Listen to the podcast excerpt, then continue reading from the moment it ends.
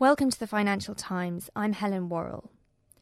The relief effort is now well underway in Haiti after a devastating earthquake last week claimed over 100,000 lives and left survivors stranded without food or shelter. Our Caribbean correspondent Benedict Mander is in the Haitian capital, Port au Prince, and he's on the line now. Benedict, can you tell us what the atmosphere is like in Port au Prince at the moment now that the aid has started to flow in? I'd say on the whole that it's it's surprisingly calm given the circumstances um, and the, you know the complete chaos that's been caused. It's it's there's some pretty awful scenes here at the moment. Um, I mean, I've been to many different parts of the city and have thankfully really not felt that threatened at all for most of the time, at least.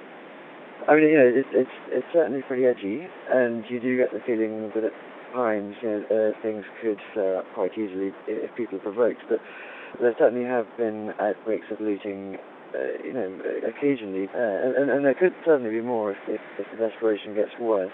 They've yet to respond in a in an aggressive or violent way. They they've been very patient and resigned, perhaps.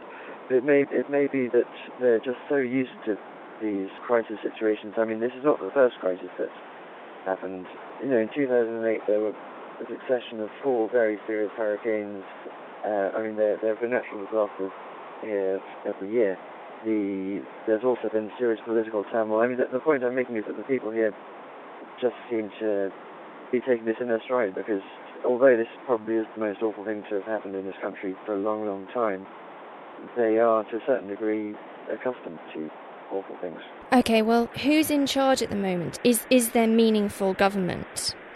Well, the government has taken a very serious blow. I mean, uh, many of its buildings have been, you know, razed to the ground. They're just piles of rubble, and uh, also lots of senior figures in the government have died. The, the UN is certainly very careful to emphasise that the, it is the Haitian government that is in charge and that it's just following orders and helping helping out in the the relief effort. So yes, I think we have to say that the Haitian government is in charge, but they're, they're, they're operating out of a dilapidated police station, and you know they haven't got proper officers, and communications are a problem. And, and now, of course, we've got the, the US taking an increasingly active role with the US military um, in increasing numbers on the island. Uh, so there may be some criticism there that they're sort of beginning to take too much control. What do you think the main priorities should be now for foreign aid workers and, and the government there? Well, the UN said today, and it strikes me as absolutely correct, um, that the you know the immediate priorities, at least for the for the wider humanitarian response, do continue to be the distribution of food and water. That's absolutely key. Uh, medical assistance, of course, is very important too. Um, secondary, perhaps, to that is as many as a million people have lost their homes and temporary shelter is important for them. Sanitation is another issue. Like I say, food and water is, is essential because um, without that, that could create instability amongst the population and it could spark uh, looting and rioting.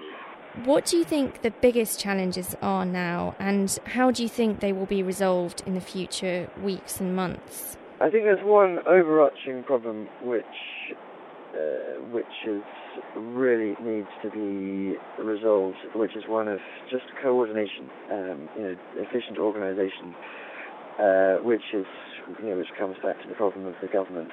Um, so, you know, I mean, there, has been a huge amount of solidarity from countries around the world, and aid, aid agencies have been rushing in to provide support, um, but it does need to be coordinated and organised uh, so that all these resources are allocated efficiently.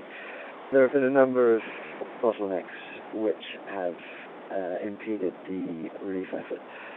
Um, perhaps the most frustrating has been the the congestion in the airport, uh, and we've we've found that a lot of aid coming through, um, airplanes carrying supplies have been turned back, and, and, and I think you know lives have been lost as a result. Communications is another serious issue. It's getting better, but but if people can't communicate, if, if rescue teams and and aid agencies, the government itself can't communicate to, to uh, between itself, that is obviously a serious problem. Another issue that is becoming increasingly worrying is the lack of fuel. Um, so again, you know, if if um, mobility is severely restricted, that means that it's harder to get help. Okay, well, thank you very much indeed, Benedict. Um, that was Benedict Mander for the Financial Times in Port au Prince.